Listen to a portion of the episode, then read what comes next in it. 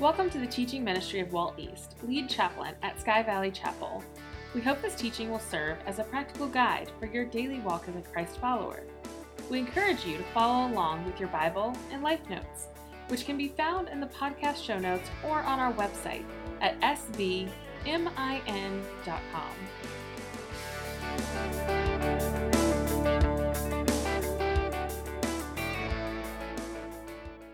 Well, the Gospel of Mark, with 16 chapters, is divided into two big sections. The first half, which is Mark chapter 1 through 8, answers the question Who is Jesus? That's what we've been looking at all for these past weeks, all the way back to October when we started Mark. This morning, as we near the end of, of chapter 8, we're crossing the seam between the two sections of this book.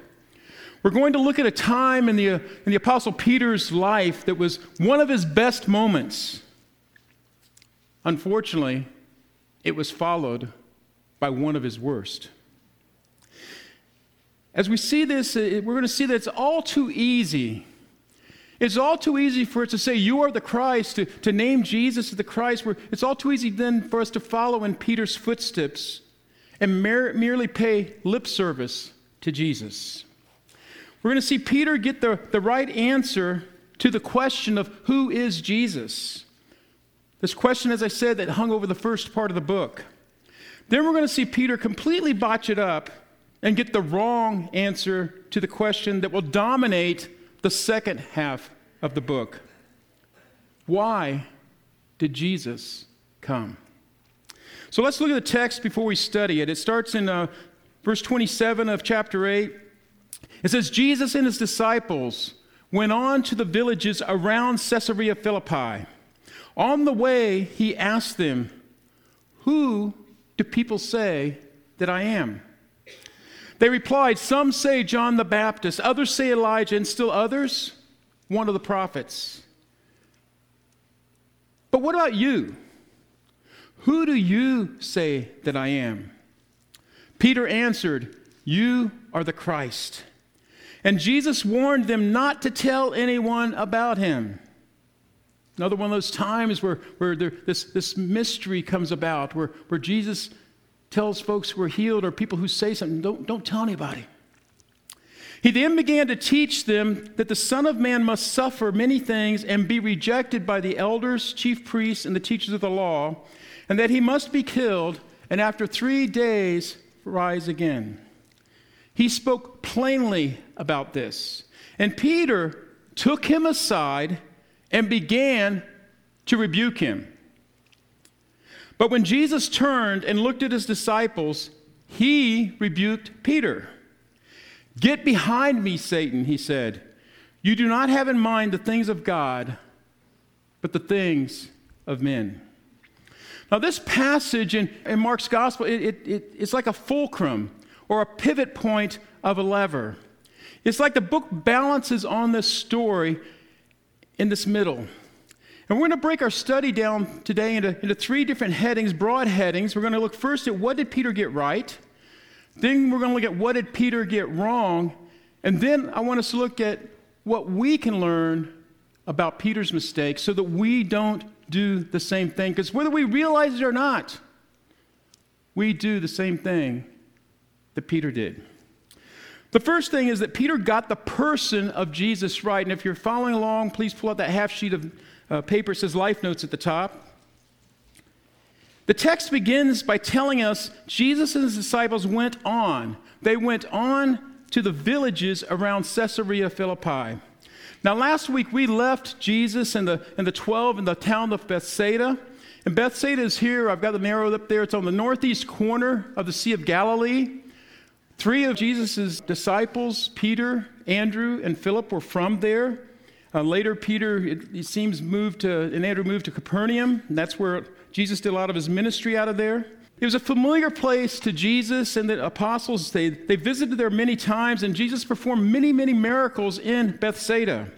And he did so many miracles in Bethsaida and received such a poor response from the people that in Luke 10, Verse 14, Jesus said it would be more bearable for the towns of Tyre and Sidon on the day of judgment than for Bethsaida. Remember Tyre and Sidon?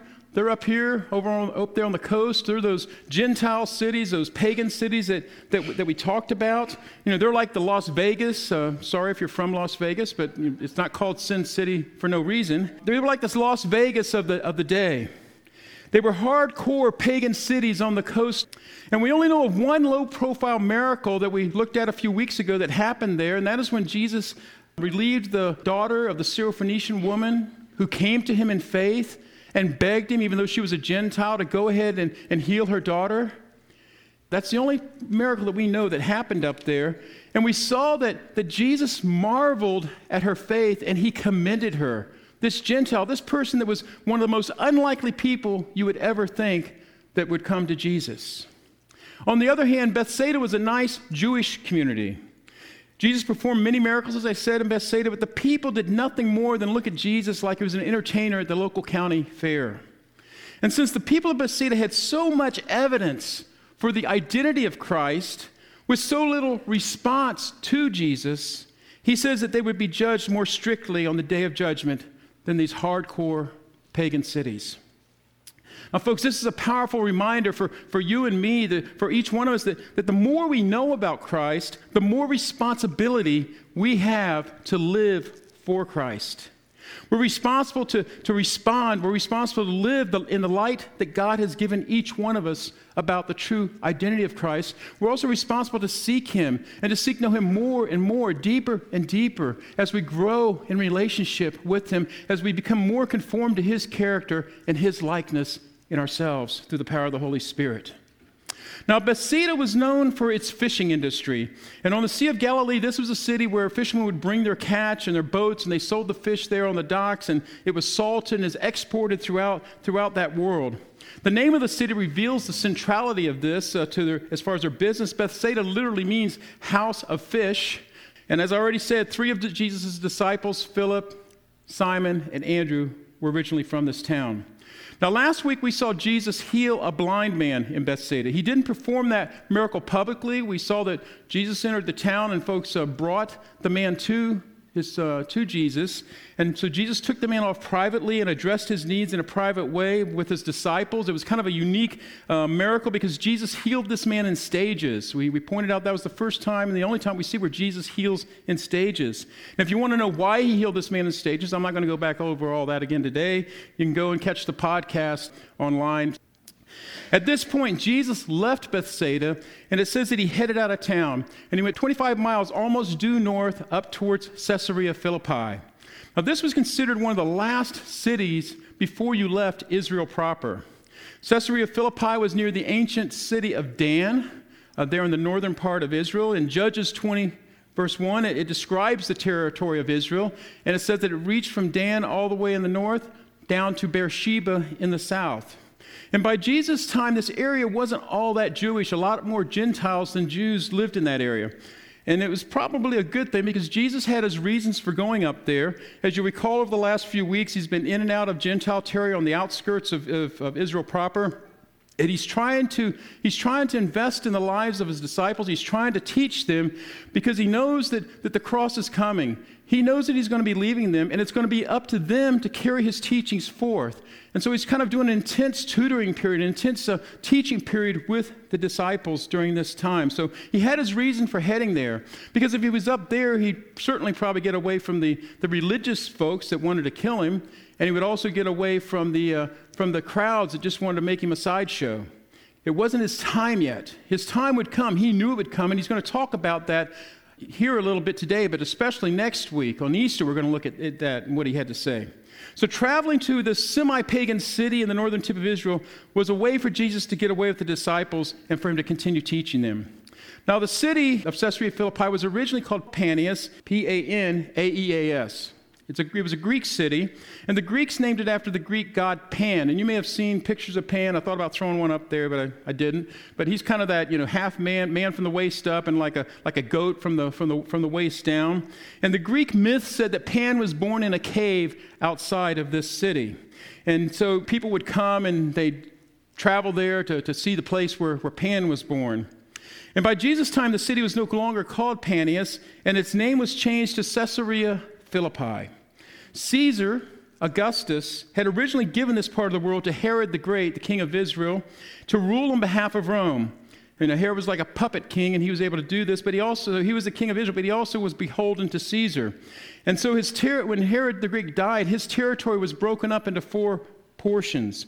And his son Philip, the tetrarch, tetrarch meaning ruler of a, of a quarter, he became the ruler of this region.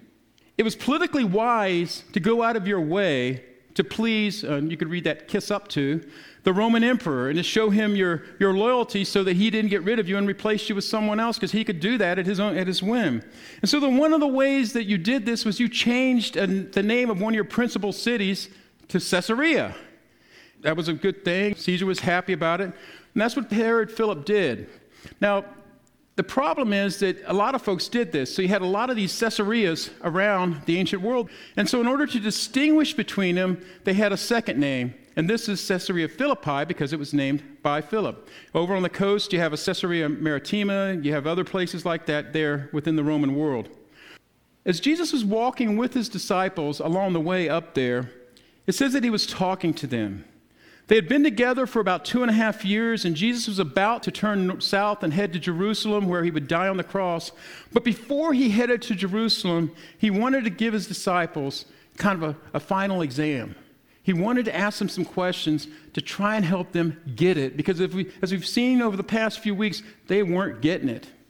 And it was only two questions, and the first question was the easier of the two. The first question was, Who do people say that I am? And it says they replied, Some say John the Baptist, others say Elijah, and still others one of the prophets. Who Jesus was is the big question that, as I've said, hangs over the first half of this gospel. All the way back, we've been trying to get that. Mark, though, told us the right answer very, in the very front of the gospel, the first part, the first chapter, first verses, where, where he basically tells us that Jesus is the Christ, he's the Jewish Messiah. And in these earlier chapters, there's, there's many times, multiple times, that demons recognize Jesus as the Christ. The only time we see someone that recognized him as Christ as far as a human being was that woman in Syrophoenicia, a Gentile, a woman who you never would have thought would have been one to recognize him as, the, as a Jewish Messiah. But he's asking, What are people saying about me? And some, they tell him, some said, You're John the Baptist, back from the dead. We saw a few chapters back where John had been killed. He was, he was beheaded by a different Herod, not Herod Philip. And uh, we read about that back then because the guy was ticked off at John, and so he took him out of the prison and, and had him beheaded at his stepdaughter's uh, request. And when Herod Antipas heard about Jesus, he thought that maybe John's come back from the dead to haunt me. Some people thought that Jesus was Elijah. Remember Elijah in the Old Testament, major, major prophet in the Old Testament? And in Malachi chapters 3 and chapter 4, Malachi tells us that the prophet Elijah will return just prior to the Messiah's arrival to prepare the way for his coming. Now, one of the cool things about Elijah, the last place we see Elijah back in the Old Testament, is whenever he's walking along and God basically takes him up to heaven in a chariot of fire. Elijah didn't die. There's only one other guy, Enoch, that in the Old Testament tells us that something like that happened that we know of. And so Elijah goes up in the chariot of fire, and, and Malachi and these other folks, they thought that Elijah was going to come back before Messiah's return. And as we get further into the Gospel of Mark and the next chapter in chapter 9, we're going to see that Jesus actually says that John the Baptist was Elijah returned. He was a, he was a representative like Elijah. Doesn't mean he was the same guy, but he says that was the Elijah that they were talking about. Then he, they, tell him, they tell him, well, other people just think that you're a prophet. Well, after Jesus asked them what other people said about him, he asked them the million dollar question. He says, But what about you? Who do you say that I am? And Peter answered, He said, You are the Christ. Now, incidentally, folks, this, this question wasn't just important 2,000 years ago. This is the most important question that you or I or anyone we know will ever answer. Who do we say that Jesus is? Do we say he was just a man, a good teacher? Do we say that he was a myth and there's a lot of good stories that came up around him? Or is he the Messiah? So he says, Who do you think that I am? Who do you say that I am?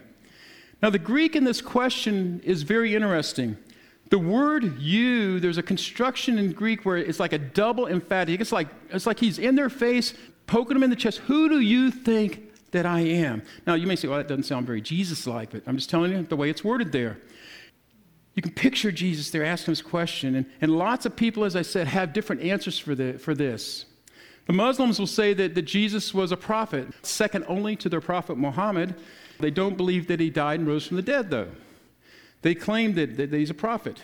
Jehovah Witnesses will say that, that Jesus was the first created being, but they don't believe that Jesus was God in the flesh.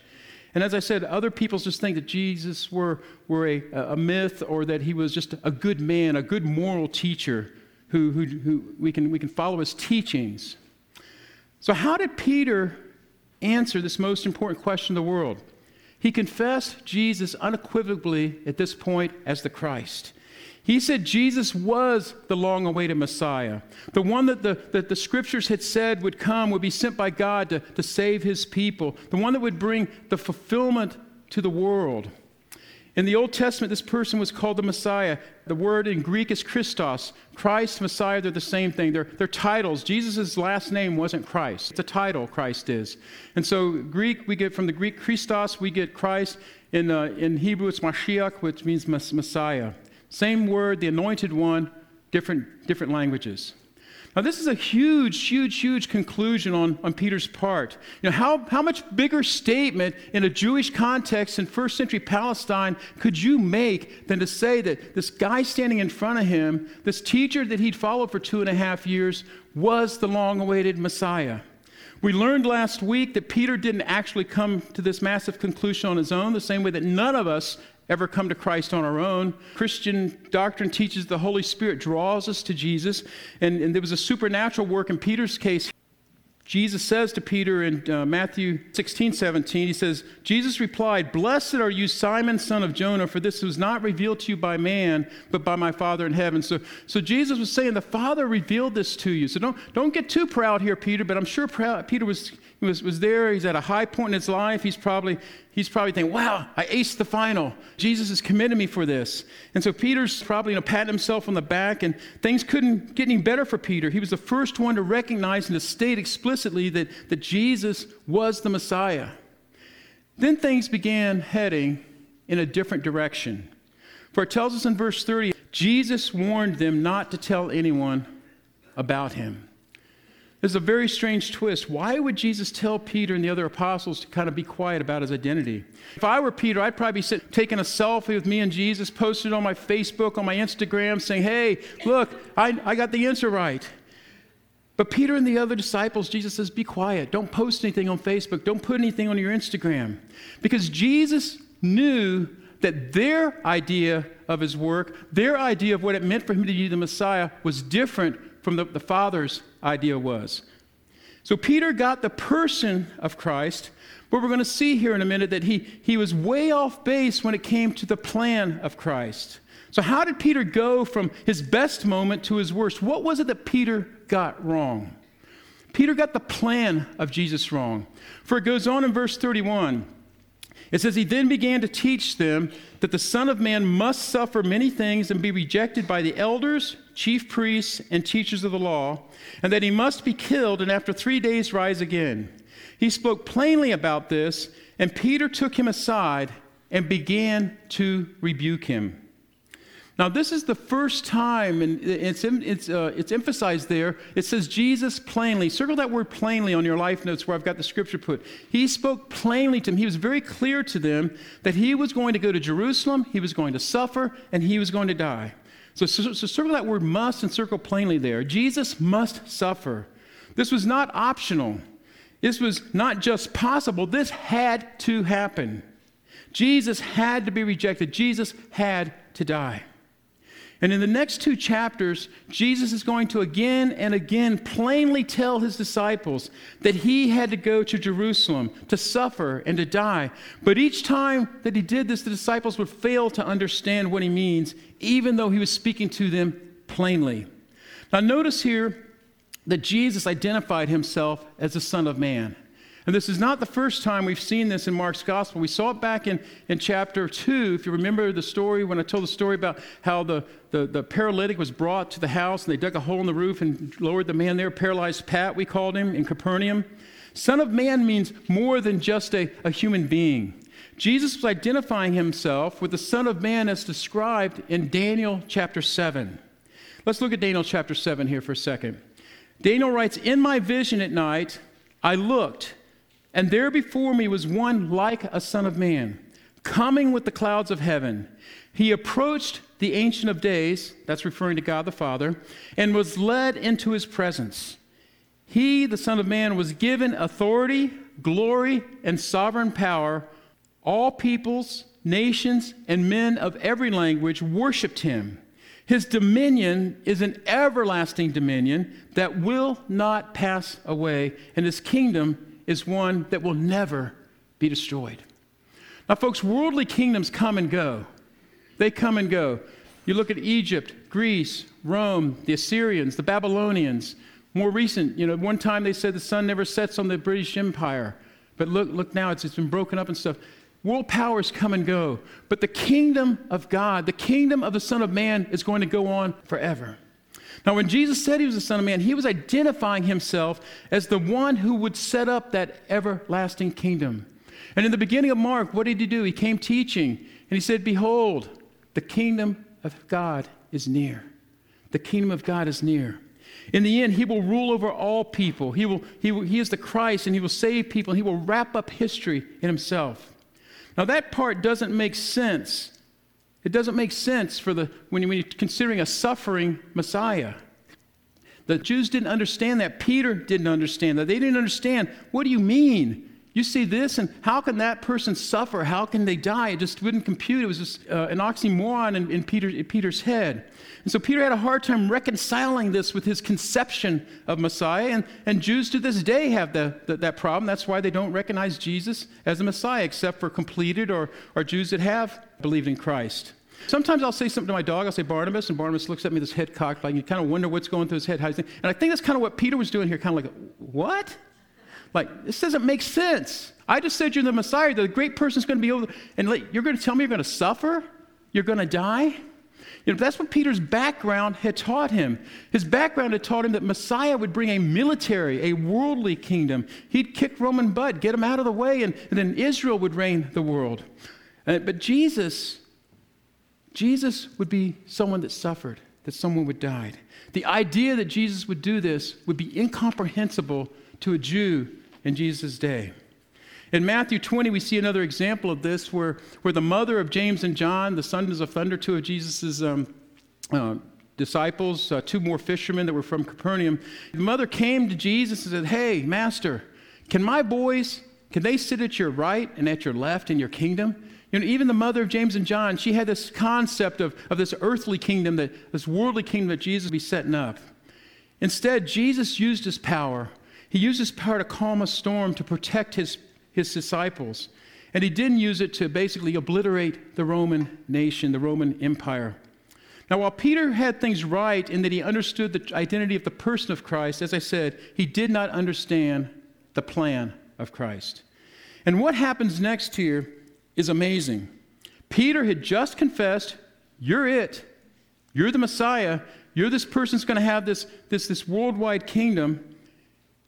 But then he heard, You're going to suffer? You're going to die. And Peter just couldn't stand that. He pulled Jesus aside and he rebuked him. Now, this is a very, very strong word in the original text there. He rebuked him. He didn't say, Hey, Jesus, I think this is not. No, no. He got in Jesus' face. He said, That ain't the way it's going to be, Jesus. No, no, no. You don't understand. You don't understand. It was like, Peter, who do you, what, what'd you just say? Who you think you're talking to? Have you gone nuts? Have you lost your marbles? How can you have the audacity to, to address Jesus that way in light of what you just said? Do you forget who you're talking to? And then we see Jesus' response. It says, But when Jesus turned and looked at his disciples, he looked at all of them there. He rebuked Peter, same word that was used a minute ago. And he says, Get thee behind me, Satan. You do not have in mind the things of God, but the things of men. So Jesus let Peter have it, you might say. And this is the same word of rebuke as I, as I mentioned. Jesus basically saying, Who do you think you are? You're you just said, I'm the Messiah. Don't, don't claim that I am the chosen one, the, the one to wrap up all history, the, and then have the gall to start lecturing me at how to run history. Get thee behind me, Satan. And this rebuke had to sting Peter. Peter had gone from feeling very proud of himself to feeling pretty small after Jesus kind of cut him down to size there. And, and it's an appropriate rebuke because Peter was doing the same thing that, that Satan had did in his, one of his temptations to Jesus. He was, he was saying, basically, you need, to, you need to take kingship over the world without going through the process that the Father has laid out. And that was extremely important to Jesus. I encourage you this, this coming week to, to start at John chapter, say, 12 or 13 and read through those, that last night in the upper room, all the way through Jesus in the garden and through the, and see how Jesus was agonizing over this. But yet he, his chief thing, his, his prime directive, if you will, for you Star Trek fans, was to follow the will of the Father. Follow the will of the Father. Do what the Father laid out. Do what the Father sent you to do. Now, I'm going to admit up front to you here, okay? I'm going to go from preaching here, teaching here for a minute. I'm going to meddle, okay? I'm going to meddle here for a few minutes. Don't say I didn't warn you up front. I'm, over this past week, I've been meddling in my own life as, I, as, I've, as I've gone over these things that I'm getting ready to share with you.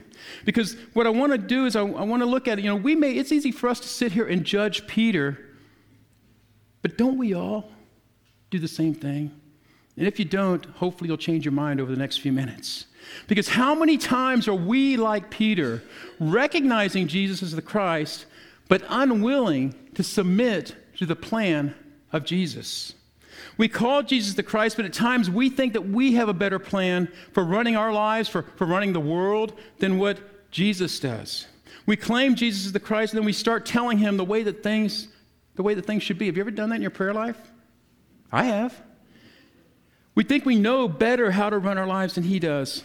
So let's look at how easy it is for us to be a, a Peter.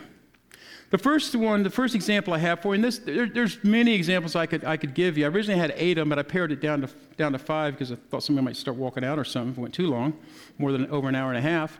Um, this is what Peter got upset about in the first place. We think that suffering is not a normal part of the Christian life. We think that suffering is not a normal part of the Christian life. This is what got Peter upset in the first place. As soon as Jesus started talking about suffering, Peter said, Whoa, whoa, whoa, whoa, Jesus, nah, you know, wait a minute. You got something in your ears you don't understand. Peter thought that following Jesus would be easy. He thought that, that following Jesus would lead to the overthrow of the Romans.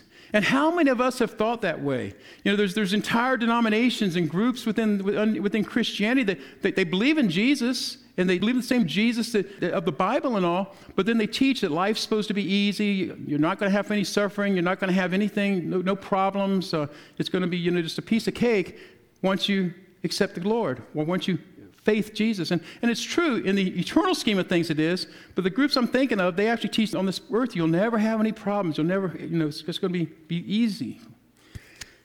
But we think the same way sometimes. We call him Christ, but when suffering comes into our lives, we want to sit Jesus down and tell him the plan is wrong, that we shouldn't have to do this. I mean, we're, we're his after all.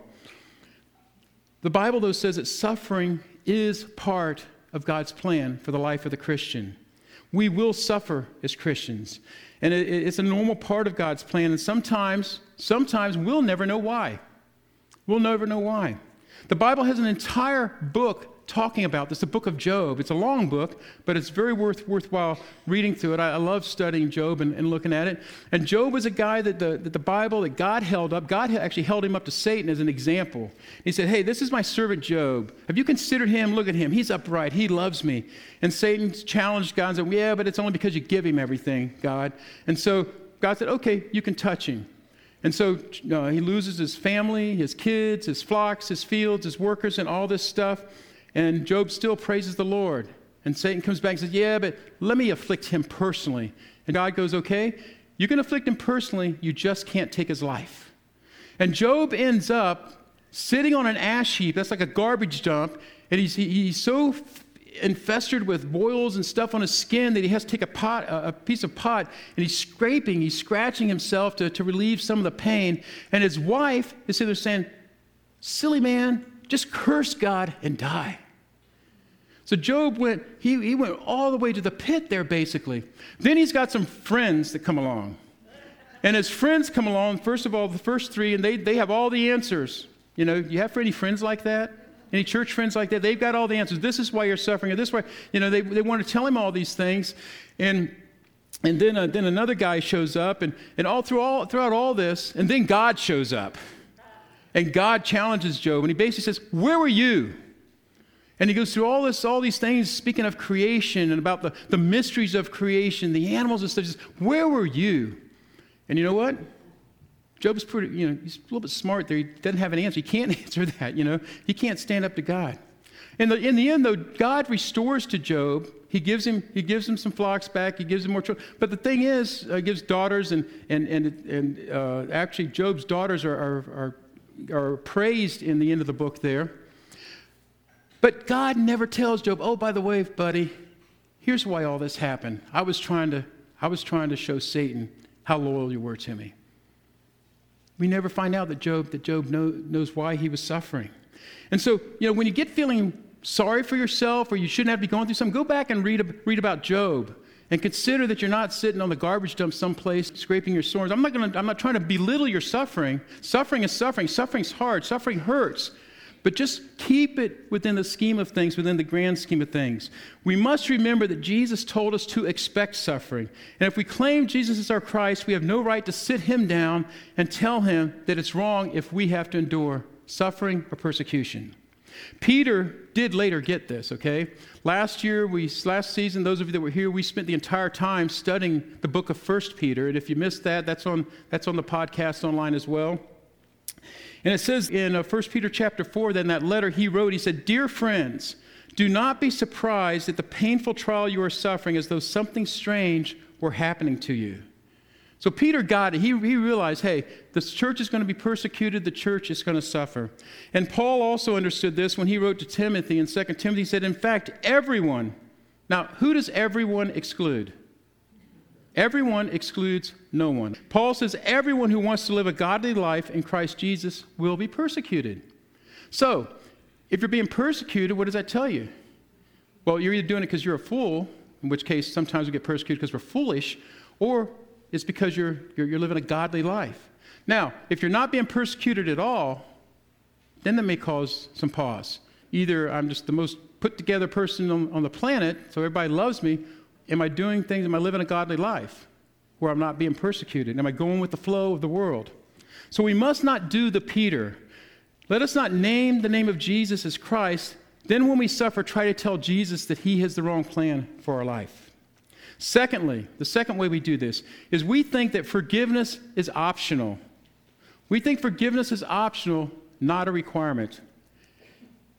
Did you know that Jesus said, The way I forgive others is the way that Jesus will forgive me.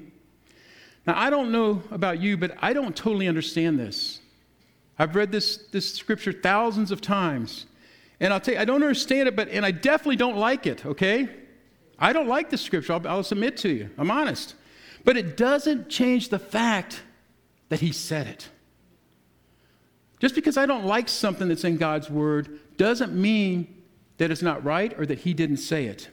In Matthew chapter 6, it says, For if you forgive men when they sin against you, your heavenly Father will also forgive you. But if you do not forgive men their sins, your Father will not forgive your sins. Now, I've preached sermons here on forgiveness and, and on this passage, and it's hard to, to, to unpack that and try to understand all that because as believers, we are forgiven. But there's things that happen when we, when we hold bitterness or we hold unforgiveness in our hearts. There's things that limit God's working in our lives because of this root of bitterness or this, this root of unforgiveness that we have and, and comes between us and other people, especially other believers. Jesus' prayer, you've heard me say before, what was chief on Jesus' mind there in the garden when he was praying for the church, there in John chapter 17? He said, Father, I pray that they would be one as you and I are one. Jesus' prayer for, for his, his folks, his, his people on earth, would be that they would be one that there would be unity the same way, the same kind of unity that there was between God the Father and God the Son. And folks, we, we still have a long way to go to get there, don't we? Amen. There's no exceptions on this. We've all been completely forgiven by Jesus, and we, we must be completely forgiving of others. Jesus gives no exceptions. There's no, there's no but ifs in this. Those who are completely forgiven must be completely forgiving. And it's easy to call on the name of Jesus and forgive most people. It's easy to forgive that person that cut you off in the traffic that you've forgotten about on the, over on the 60. But there's some things, there's some deep wounds that we've, that we've received, maybe in our childhood or even in adulthood. There's some deep wounds that hurt us and we, we haven't forgiven them. We need to do so because otherwise it's going to affect us in our relationship with God and it's going to affect us in our relationship with other people. We tell Jesus that we'll forgive everyone except that person, that they're too evil, they hurt me too deeply. And that's being just like Peter. And before we go too far and misunderstand this, I do know and I want you to understand that, that, that forgiveness does not mean removal of all consequences, okay? Forgiveness does, not, forgiveness does not mean removal of all consequences. There's people who have done some pretty heinous things and they're sitting in prison. They may be listening to me on this podcast. And you may be forgiven by God, but there's still going to be consequences. You still may be incarcerated for a time being. You may still have to pay your debts to society, so to say. Now, does that mean that you, you just turn a blind eye to God? No. You still follow God and to be the best forgiven inmate or convict that you, that you can be. Now, in our life outside the prison, forgiveness doesn't mean that you necessarily have to invite that person to your house for Thanksgiving dinner, give them the knife, and then turn your back on them and tell them carve the turkey. that might be foolish, depending on who it is. Forgiving someone also doesn't mean that that person now needs to become your best friend. However, they could be. They could become your best friend. Forgiveness means basically that you turn it over to God. You give it to God. You let God have it. You let Him take care of it. You're no longer looking for opportunities for revenge. You're, you're no longer looking for places to, to tear that person down or to hurt them. You let God deal with it. You don't let it dominate your thought life. And when we don't forgive, when we keep rehashing the person and the situation over and over again, we turn that poison that was given us into poison inside of us.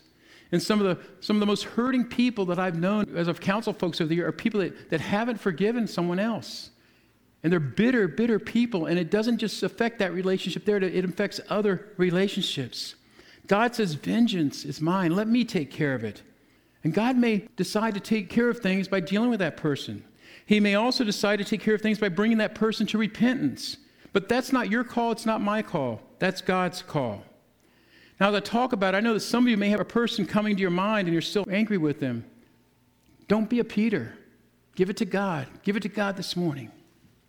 Don't claim Jesus is the Christ, then refuse to follow God's plan for your life and be unforgiving. The third one here we think God is pleased with giving him a bit of what we have left instead of the first fruits of all we receive. Jesus talked more about money and property and possessions than he talked about heaven and hell combined. He said that the way that we handle our money and our material possessions reveals more about the true maturity of our hearts than anything else. He said that what we do with our money is a true reflection of our hearts and our priorities. So, why do we give our money to God? Why do we give up our possessions to Him? Well, giving of our, our wealth is an act of worship and gratitude. It expresses gratitude to Him. The Bible teaches us that God always deserves what is first and what is best from us. And that's why we're to give Him of our first fruits. That's, a, that's, a, that's an old term that you might have heard before. But it's given, you think about Him first. You don't wait and say, oh, wait a minute, here, let me give, some, let me give the leftovers to God. But uh, unfortunately, that's a way that a, a lot of people do it. A long time ago, Christians used the word tithe, and it's still somewhat in use. And unfortunately, even within those churches that, that stress the tithe, here's what I found a lot of folks become just like the Pharisees. I've seen people that might have made $120.76 and they'll give $12 do I, do I round it up to 71 cents or down to People are legalistic about the tithe, and God, Jesus saved his harshest words for the Pharisees. And I have subscribed to the belief that God is just as concerned with what you do with the other 90% as he is with the 10%. I believe in New Testament giving.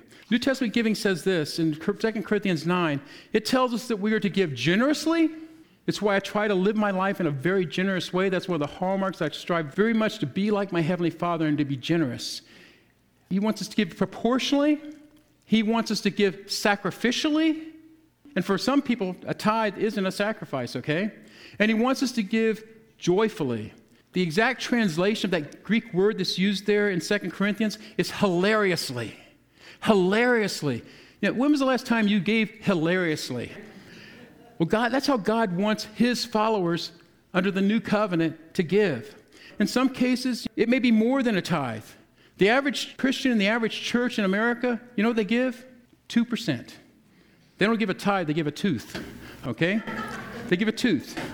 The key to remember is that God is concerned, He's concerned that we give to Him what is first and what's best, not the leftovers. But think about it, and you, you can write those down proportionately, sacrificially, joyfully. Jesus gave the example of the, the, the widow that gave the mite. That may have been way more than 10%, or may not have been. I don't know. But Jesus commended her, and, and Jesus pointed that out to the people that are sitting there thumping their chests about we give a tithe of what we have.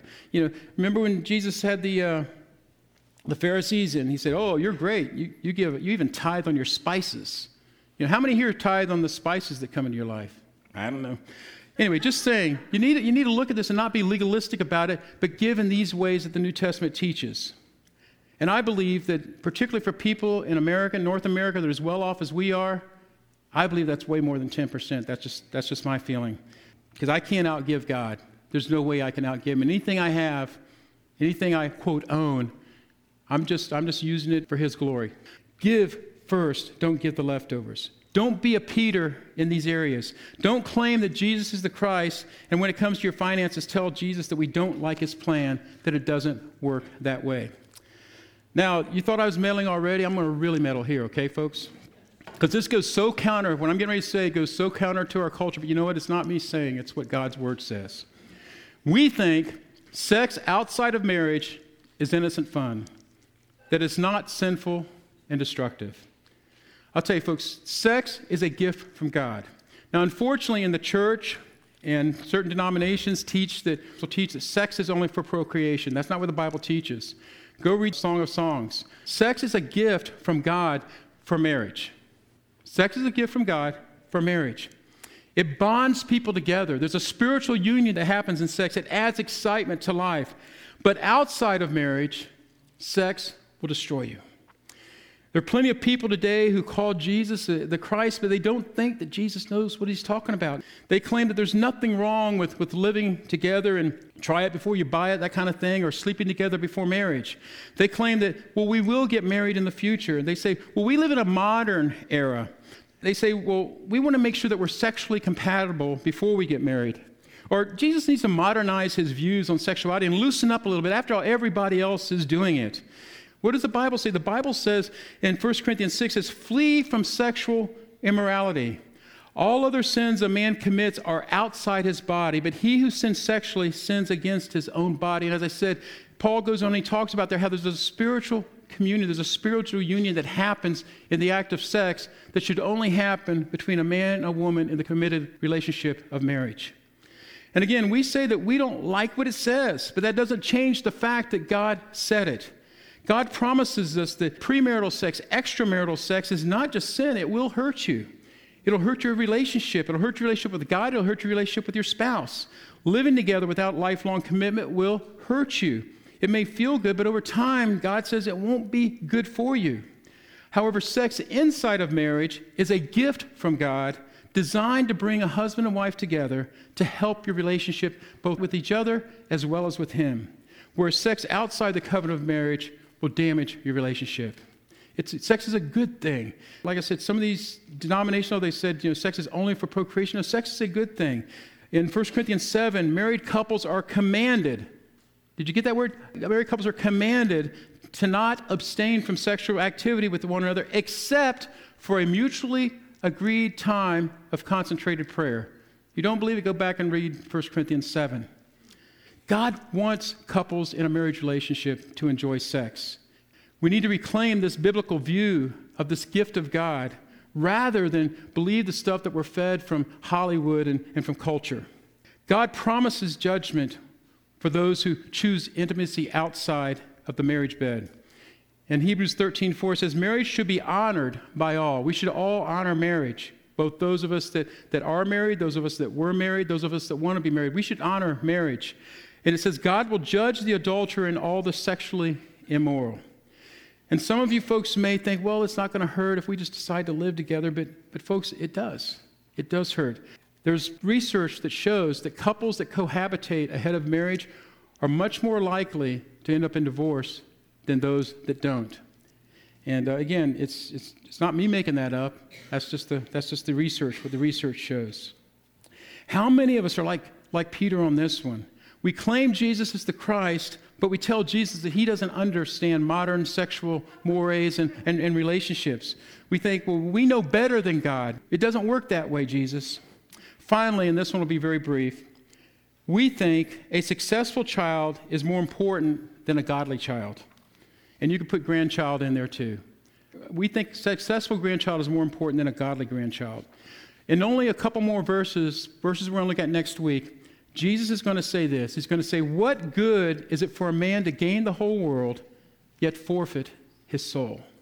In our culture, there's a lot of pressure. There's a lot of pressure to raise successful children. And that's successful in the world's eyes. That's not necessarily successful in biblical eyes. We, we were supposed to raise successful children that go to a good college, they get a great education, they get a, a great six figure plus job, and they secure a great financial future. But unfortunately, many parents make the highest priority to raise a successful, a worldly successful child, but not to raise a godly child. My oldest daughter, who was married 13 years ago, at her wedding reception, she was speaking, and she said something that touches me to this day. Now, my youngest daughter is going to be getting married next January. I can't they, they give you the date because she may hear it on the podcast and get mad at me. But anyway, when Julia got married, she stood up and she said, Here's what I remember most my daddy telling me that he's more concerned about my character than my comfort. Now, she's gone on, she's got a four year bachelor, she's got a master's degree, she's got a great job with a company. If I named, you know the name of the company. If I was, as I named, she just started that a couple months ago. She'd worked for another company for the last 11 years in business development stuff. But that really touches me that she understands that I'm more concerned about her character, about her being a godly woman, than about pursuing this, this great job. And, and I don't know how she does it as both a mom and a businesswoman, she, but she does. And I'm, and I'm proud of her. I'm proud of her. But the thing that I'm most concerned about would be her character, about being a godly woman than to be a successful businesswoman. Now, I realize that that's not politically correct to say that in today's world, but I'm sorry, that's who I, that's who I am. But I promise you, if you raise a financially successful son or daughter and his character stinks, you're going to be heartbroken. You're going to be heartbroken, unless that's what you've been pursuing all your life, too. And, and you may have been. And I'm glad you're here if that's how you've been. But God wants, God's, you know where I got that? Because I heard a pastor once say, God's more concerned about our character than our comfort. That wasn't original to me. I was just passing down her something that I heard, I think, from Rick Warren first. I want my kids to be that way. At the end of the day, you're not going to care how much money your children made if their character, if their walk with Christ is destroyed. On the other hand, if you raise a son or daughter that loves Jesus, that's a man or woman of character, even if they're average in the world's eyes, I promise you, you're going to be thrilled if your priorities are in the right place. Proverbs 23 says, The father of a righteous man has great joy. He who has a wise son delights in him. And you could put daughter in there just as well. You could say a, a, a mother who has a wise son or daughter. Peter said, Jesus, you're the Christ. But let me tell you how to run things better. We wouldn't do that, would we? Don't be a Peter.